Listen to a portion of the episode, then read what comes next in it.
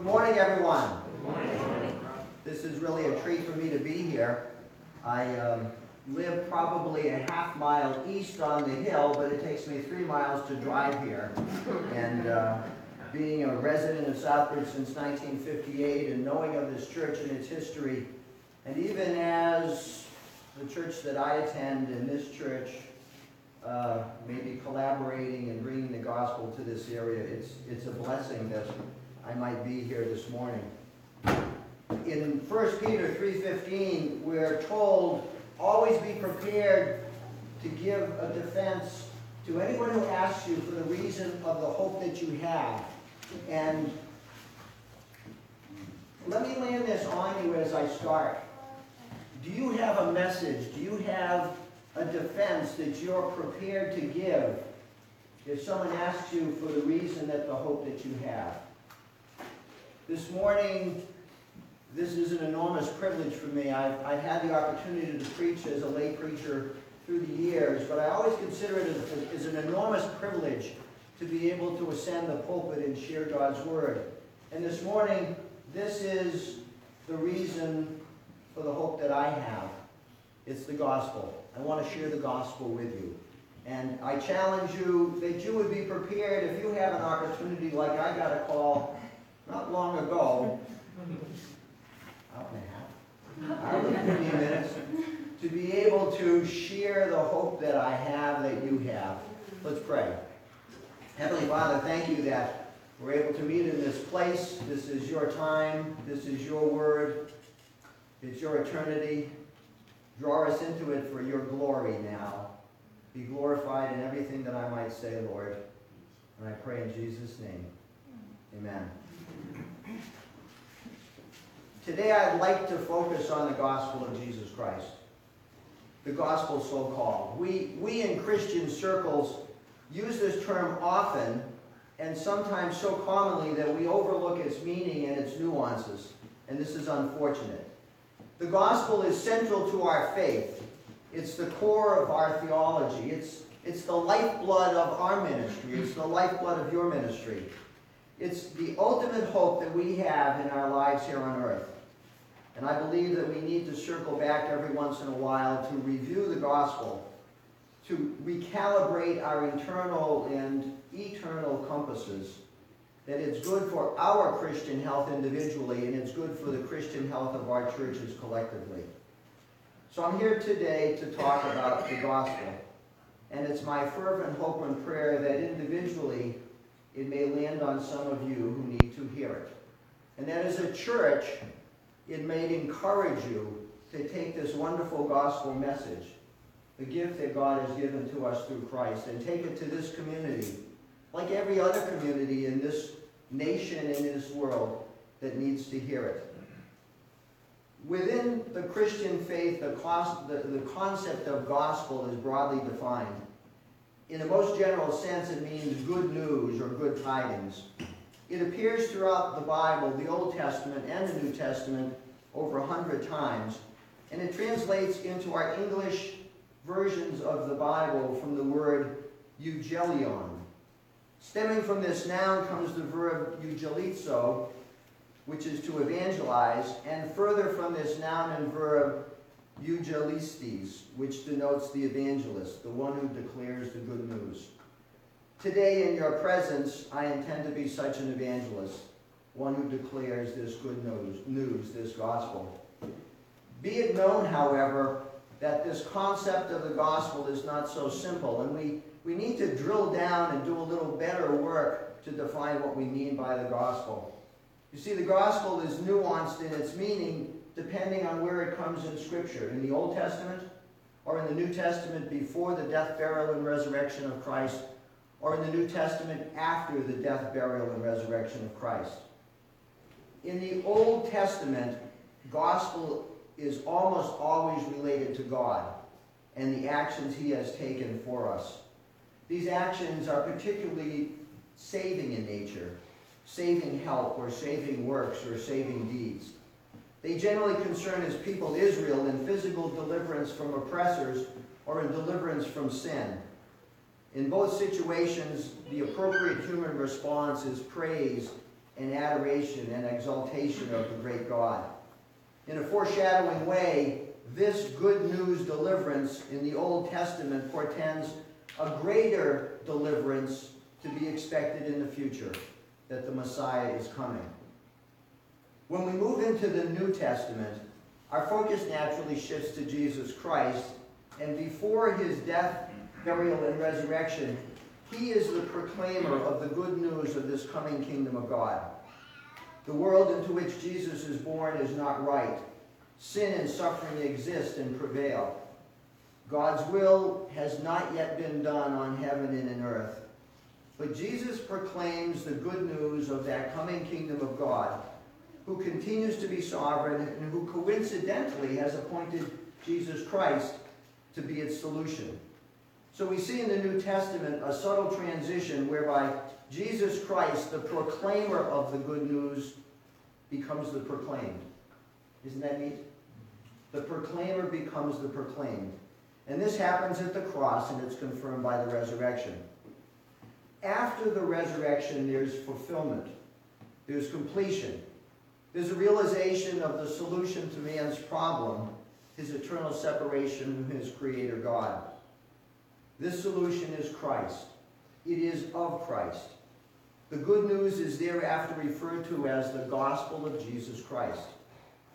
But amazingly, though there is only one gospel of Jesus Christ, now there are two mission fields, the Jews and the Gentiles. Before the death, burial, and resurrection of Jesus Christ, he predominantly walked among the Jewish people, and he proclaimed good news. But after his resurrection, the width and breadth of this gospel good news message was shared to all who would believe and follow him.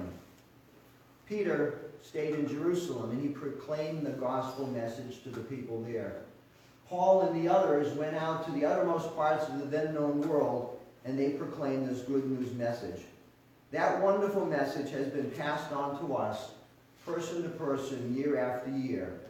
Simply, this gospel of Jesus Christ, this good news of Jesus Christ, now applies to us too. And it is of this gospel that I have come here this morning to speak. So my starting off point this morning is the very familiar passage in Romans one sixteen, where Paul proclaimed the strength of this message. In fifty-seven A D, obviously after the death, burial, and resurrection of Christ, Paul wrote to the believers with a very bold and assured proclamation. He said, "I am not ashamed of the gospel, for it is the power of God for the salvation of everyone who believes, first to the Jew, then to the Gentiles. Today I stand before you, and I too am not ashamed of that gospel." I am not ashamed of that gospel. It is the power of God for us. I recognize its power of God to change our lives as it did to me over forty years ago in September of nineteen seventy-seven when I began trusting Jesus Christ as my Lord and Savior. It is the power of God to reconcile sinners like us to himself. It is the power of God to liberate us from the bondage of our sin. In short, it is the power of God to save us. It is the power to effect the salvation it announces and to impart the life it pronounces. This gospel of Jesus Christ is undeniably good news. It has drawn us out of death into life, and at that, life eternal. What better hope could there be? It has led us out of darkness into life. It has changed us from being dead to being alive, and from being God's enemies to being his children. We are adopted into his forever family because of this good news gospel. It is good news because all of this is given to us by grace. It is freely given, and we deserve none of it. Which to me, through all of these years, as I have walked with the Lord, I still cannot fathom the depth of God's love to save me a sinner. We deserve none of it. We must be constantly reminded of how great is this good news. And I can think of no better way than to frame this, than put it in its proper context. To highlight the good by showing how bad and dire is our situation before God without Christ. That is to say, if there is good news to proclaim, then there is bad news to avoid. So what is that bad news? Paul wrote to the Romans and stated a clear, fundamental, universal truth. For all have sinned and fall short of the glory of God. We are all sinners. We have all sinned and we all continue to sin. We are ancestors of Adam and Eve, who began this vile practice, and we have inherited this proclivity. We are born in sin, and it is part of our nature. David proclaimed in Psalm fifty-three, "There is none who does good, no, not one." Sin separates us from God, our Creator. It makes us God's enemy. Does that shock you? Does that shock you to think that before you came to the cross, you were not just neutral, you were God's enemy? Sin makes us God's enemy. It makes us the object of his wrath. It has a price, and that price is death. Apart from believing in Christ, our eternal prospects are horrific. In John chapter three, we are told, "For God did not send his Son into the world to condemn the world, but in order that the world might be saved through him. Whoever believes in him is not condemned, but whoever does not believe is condemned already, because he has not believed in the name of the Son of God." And further in John three thirty-six it says, "Whoever believes in the Son has eternal life. Whoever does not obey the Son shall not see life, but the wrath of God remains on him." It's not that God's wrath will come. It is already here. The disobedient one, the sinner, the unbeliever, is already in the crosshairs of God's wrath. Unless something is done to deal with this problem, this wrath will remain, and it will remain forever.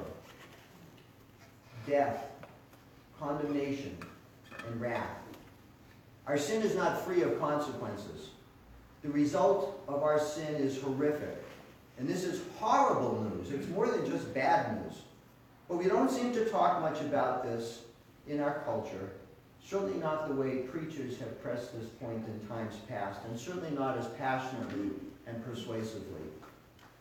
I would tell you that I love history, and I've recently engaged in some pleasure reading for history geeks of sermons of evangelists of our past, like Jonathan Edwards and George Whitefield and Charles Spurgeon and D L Moody and Billy Sunday and others. If nothing else can be said of them, they didn't mince words. They were very willing and able to tell their listeners about their dire condition before God. And in many instances, they were very artful and persuasive.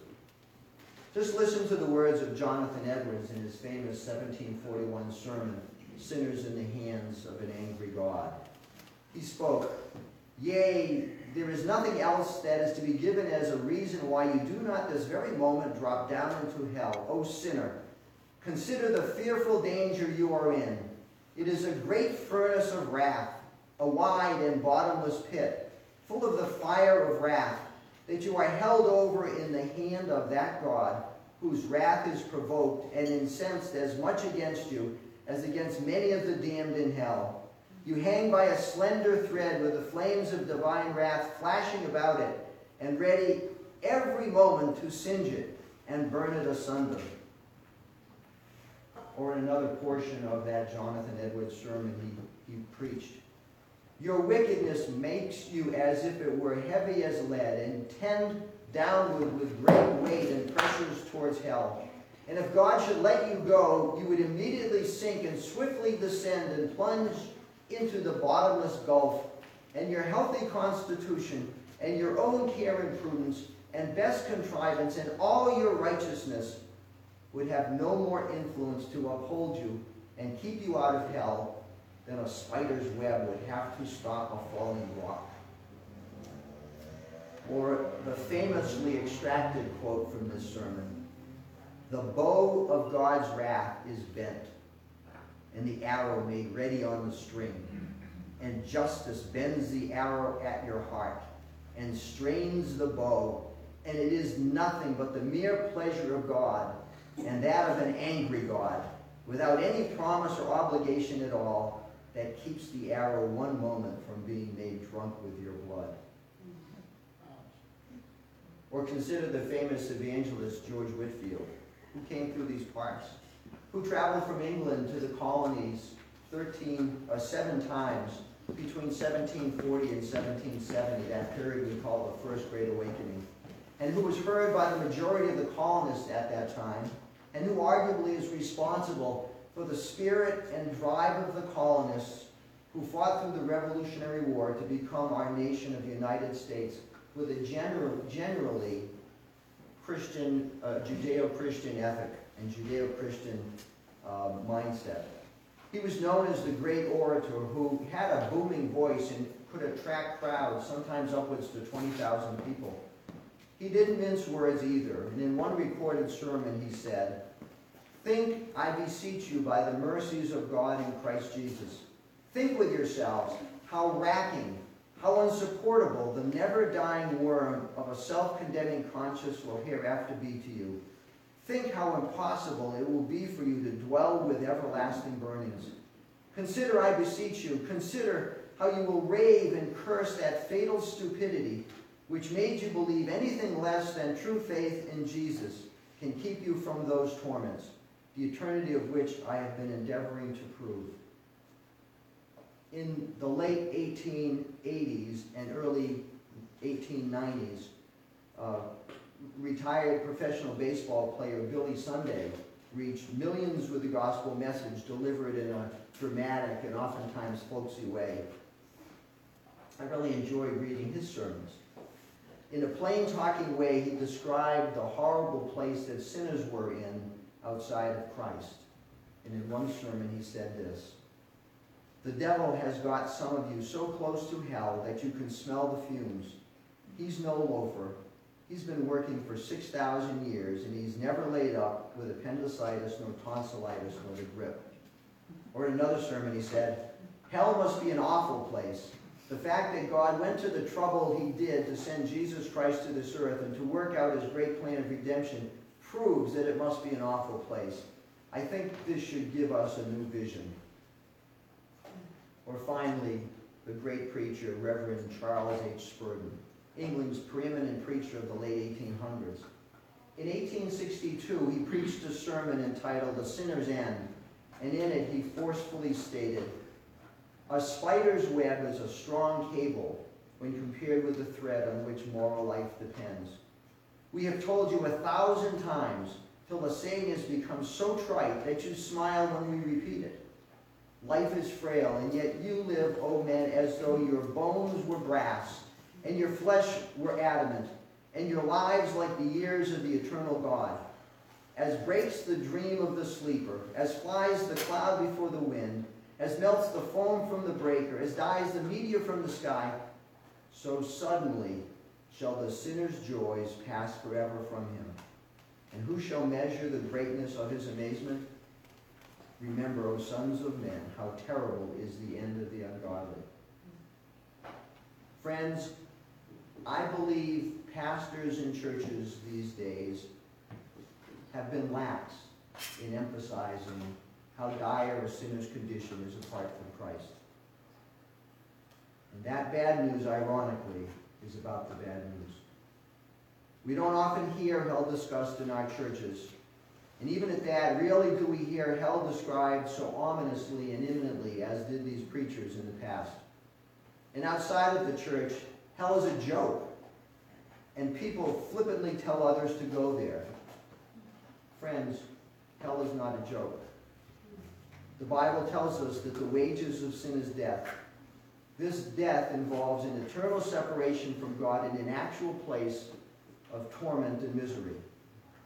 Have you ever had your fingers slammed in a door? The pain is excruciating, but it eventually subsides. And as you sit here, you no longer have the pain, just the bad memory of it. But the torment of hell is eternal. Let me give you the definition of eternal that I was once told. A bird flies to the top of Mount Everest, twenty-nine thousand twenty-nine feet. It's a big rock. He goes and he sh- tries to sharpen his beak, one way and another way. A billion years he comes back and he sharpens one way and another way. And a billion years he comes back and sharpens it one way and another way. And a billion and a billion and a billion and a billion. All of this time trying to wear down the, the mountain. When the mountain is eventually worn down, it is less than one second elapsed in eternity. In the finiteness of our lives, we just can't fathom eternity and infinity. Being in hell for one second would be horrible, but being there for eternity is indescribable.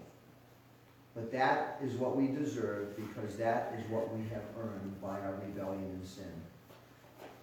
This is horrible, horrible, horrible news. It is worse than bad news. But don't despair. We have the gospel. We have the good news, don't we? From the prospect of this horrible eternity, we need help. We need a Savior, and God's solution is Jesus Christ. He is our Savior. Though we are rebellious and unlovely, amazingly, God still loves us. Paul wrote to us in Romans five eight, but God shows his love for us in this, that while we were still sinners, Christ died for us. And in the famous verse, John three sixteen, we're further reminded of God's loving solution for us. For God so loved the world that he gave his only begotten Son, that whoever believes in him shall not perish but have eternal life. Christ is our Savior, the one who saves us. He is our Redeemer, the one who buys us back out of the bondage of sin. He is our Ransomer, the one who pays the price that we are incapable of paying. He is our Reconciler, the one who brings us back to our rebelled against. He is our Substitute, the one who shed his blood in our place. God, being just and merciful and gracious, all at the same time did the miraculous at the cross. He saved us through Christ and kept his integrity by still staying just and merciful and gracious. How could that be? If just is getting what we deserve, and if mercy is not getting what we deserve, and if grace is getting more than we deserve, then how did God pull that off? You ever thought of that? How can we reconcile those attributes of our great God? Well, let me give you a twenty-first century picture of this, taken from the world in which I've worked for over forty years. With your mind's eye, travel with me to an imaginary courtroom. The judge has just sentenced the defendant to life in prison, a just penalty for what he did. Then, in an amazing move, the judge voluntarily takes off his robe and comes down off the bench and stands next to the defendant. Without fanfare, he gives the defendant his wallet and his car keys, and he puts out his hands to the court officer to be handcuffed and to be taken away to serve the defendant's sentence. The court officer obeys and takes the cuff off of the defendant and places them on the judge, and then walks the judge out of the courtroom to go to jail to serve the life sentence. Everyone in the courtroom is aghast, and rightly so. Now the defendant has a choice. Does he run after the judge and starts yelling, "Judge, let me go with you and help you serve that sentence"? Or does he act in faith, believing that his penalty has been paid in full, that he has received mercy, and walk out of the courtroom as a free man, released from the penalty of sin? And better yet, with the wallet and the car keys, being blessed with grace and having more than he deserves. This is the unlikely yet wonderful interplay of justice, mercy, and grace, all happening at once. And this is what happened roughly two thousand years ago at the cross, when God came down out of heaven in the person of Jesus Christ to die on the cross and pay our penalty for sin. It is made possible because of God's love for us. This is all of God. This is the simplicity and wonder of the gospel. God doesn't need any help to achieve our salvation. He's done it all on his own. And frankly, it's an insult to God for us to think that in any way we can help him achieve our salvation. It is all of God. It is a gift. In my weird courtroom example, it would be weirder yet for the defendant to leave the courtroom as a free man, but spend the rest of his life going to the jail to sit in the visitor room to try to pay the penalty that's already being paid for him, helping the judge do the time. Paul wrote to the Ephesians, chapter two, eight and nine, "For by grace you have been saved through faith, and that not of yourselves. It is the gift of God, not of works, so that no man can boast." Paul further wrote at Romans six twenty-three, "For the wages of sin is death, but the gift, the gift of God is eternal life through Jesus Christ our Lord." Don't lose sight of the fact that the gospel, the good news, involves a gift. From a legal point of view, I can tell you that a gift is special. It requires three components: a donative intent, a transfer, and a receipt. You need those three things to have a completed gift. We can visualize this process by considering the practice we all share at Christmas time. If I wanted to give you a gift, I would likely go to the store and pay for that gift. I would wrap it up. I would put your name on it and place it under the tree. At this point, I've displayed donative intent, and I've delivered the gift, but it's not yours until you unwrap it and claim it to be your own. At that point, it becomes a completed gift, but not a moment before. For many of you, this is like the gift of eternal life that Jesus Christ has purchased for you on the cross. Until you receive that fully paid-for gift by faith, it is not yours. You must turn to Christ in faith and believe this good news, that he did in fact die in your place and offers you the result of his work, the gift of eternal life, if you would just but receive it. The Apostle John wrote about Christ, John one ten. "He was in the world, and the world was made through him, yet the world did not know him. He came to his own, and his own people did not receive him. But to all who did receive him, who believed in his name, he gave the right to become children of God." The gospel, the good news, is that though a sinner apart from Christ is hellbound, God has solved this horrible problem through Christ. When we could not save ourselves, Christ ransomed us, and he offers this free gift of eternal life if we would merely receive it by faith. If we do, God promises us that we will be changed. He will do the work of conversion in us. Paul wrote to the Corinthians, Second Corinthians five, "Therefore, if anyone is in Christ, he's a new creation. The old has passed away. Behold, the new has come. All this is from God, who through Christ reconciled us to himself and gave us the ministry of reconciliation." We are born again. We are changed from death to life. We are brought out of darkness into light.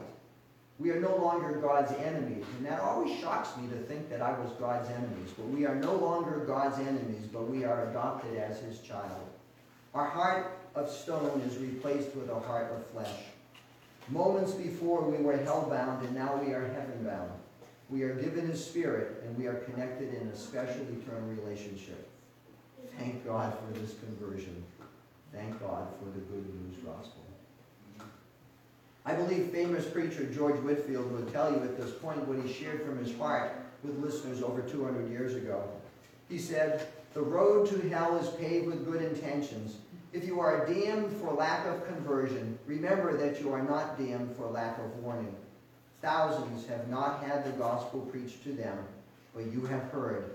If there is a deeper place in hell, God will order a gospel-despising church member to be put there. You will have dreadful torments. Of him to whom so much is given, much will be required." How dreadful to have minister after minister say, "Lord God, I preached," but they would not listen. Such is the responsibility of hearing the gospel, the good news, the greatest news that has ever been told on the face of this earth. A proper response is required.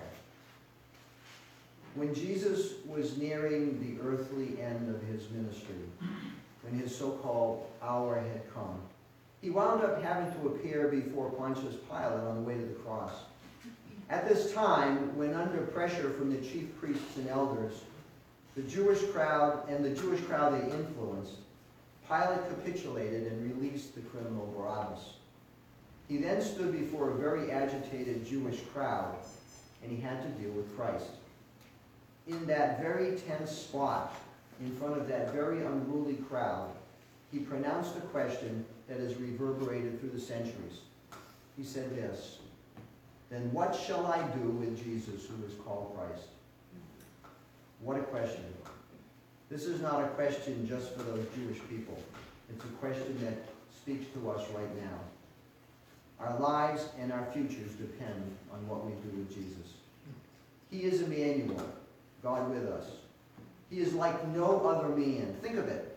There is no other figure in all of history who is as well known as Jesus Christ. And there is no name in all of history that has been spoken well of, for of, in all of history than Jesus Christ. He is unique, and importantly of Jesus Christ, there is no neutral ground. There is no neutral position that you can take with him. He made it very clear when he said, "Whoever is not with me is against me, and whoever does not gather with me scatters." With Christ, you are either in the light or you're in the dark. You're either dead or you're alive. You are either heaven-bound or hell-bound. It is that simple. So no person should be vacillating with what they're going to do with Jesus Christ. Pilate's words echo now into our twenty-first century. Then what shall I do with Jesus who is called the Christ? I trust most of you, if not all of you, have heard of the famous nineteenth century preacher, D L Moody. He had his roots in Massachusetts before launching out into an, uh, into an international evangelistic ministry, which allowed him to travel over one million miles and reach more than one hundred million people with the gospel. In the late eighteen sixties, D L Moody served as the president of the Chicago Y M C A, and had a central role in building the Y M C A's first building. It was called Farwell Hall. This venue suited speaking to large groups, upwards to three thousand at a time, and D L Moody used this building to preach on Sunday nights. On October eighth, eighteen seventy-one, Moody preached to a full crowd at Farwell Hall. Coincidentally, on Pilate's words, "What then shall I do with Jesus, which is called the Christ?" He closed his message by saying, "I wish you would take this text home with you and turn it over in your minds during the week. And next Sabbath, we will come to Calvary and the cross, and we will decide what to do with Jesus of Nazareth." Following the sermon, Ira Sankey, his song leader, began leading in a hymn. But then it was interrupted by enormous commotion outside. What was the problem? The Great Chicago Fire of eighteen seventy-one had just started, and people were fleeing for their lives. It took until Wednesday for all of the flames to die out in Chicago, and Moody lost everything that he had. On the Great Chicago Fire's twenty-second anniversary in eighteen ninety-three, Moody spoke reflectively to a gathering and said, "I have never seen that congregation since. And I never will meet those people again until I meet them in another world. But I want to tell you one of the lessons I learned that night, which I have never forgotten, and that is, when I preach, to press Christ upon the people then and there, and try to bring them to a decision on the spot. I have asked God many times to forgive me for telling people that night to take a week to think it over. Though I believe God calls people to himself at his time, and that the Holy Spirit ultimately convicts us of our sinfulness and of our need for a Savior, Jesus Christ, I do take to heart D L Moody's experience with the Chicago Fire. When one hears the good news of Jesus Christ, that great information needs to be processed. To not accept it is to reject it. I cannot force you, despite my hardest efforts, to trust Jesus Christ as your Lord and Savior. I can't do that, and I won't. But I will do what Paul attempted to, to do to the believers at Corinth when he wrote, I beseech you, I implore you to be reconciled to God through the blood of Jesus Christ. So I implore you, if you have not yet received Jesus Christ as your Savior, that this is the day for that. To help you process and grapple with this gospel information, I want, you, I want to take you back to September nineteen seventy-seven, when I returned to Fort Lauderdale, Florida to begin my second year of law school. As part of my new le- weekly schedule, I began attending Coral Ridge Presbyterian Church.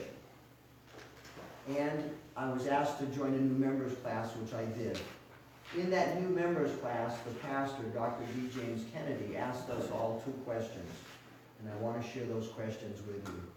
The first question is, have you come to the place in your spiritual life where you know for certain that if you were to die right now, you would go to heaven? And the second question that was asked of me at that time was, if you did die right now, when you stood before God and he said, why should I let you into my heaven? What would you tell him? Let me tell you, first of all, that you absolutely can know for sure that you are going to heaven. This is the good news. John, First John five, we're told, and this is the testimony, that God gave us eternal life, and this life is in his Son. Whoever has the Son has life. Whoever does not have the Son of God does not have life. I write these things to you who believe in the name of the Son of God, that you may know that you have eternal life. The whole Bible is written that we may know and not be left in doubt. By God's grace, I know for certain that when I die, I'm going to heaven. And you can know too. I hope you have full assurance, but I bet there are some of you in here who might not have that full assurance. It could well be. I didn't when I was down in Florida, so I want to consider with you that second question.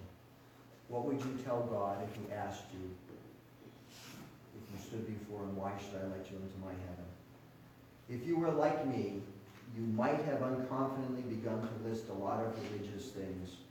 That I've tried to be good, I've tried to go to church, I've prayed, I've given, I've tried to follow the golden rule, I've, I've not committed any heinous crimes or murders, I've tried to like my fellow man. But you know what? Those are all useless, futile answers that won't earn any of you heaven or eternal life or a restored relationship with, with God. Those things simply cannot be earned. Paul wrote to the Ephesians at chapter two, eight, and nine, for by grace are you saved through faith, and that not of yourselves. It is the gift of God, not of works, so that no man will boast. The good news gospel message distinguishes Christianity from all other religions and faiths. And there are two simple words that set Christianity apart from everything else. Do and done.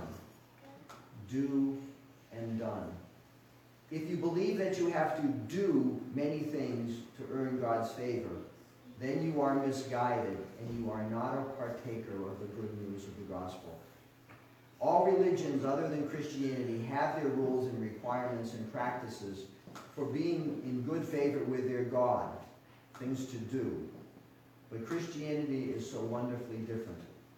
As for the payment of sins, the purchasing of eternal life, Jesus Christ has done it all for us.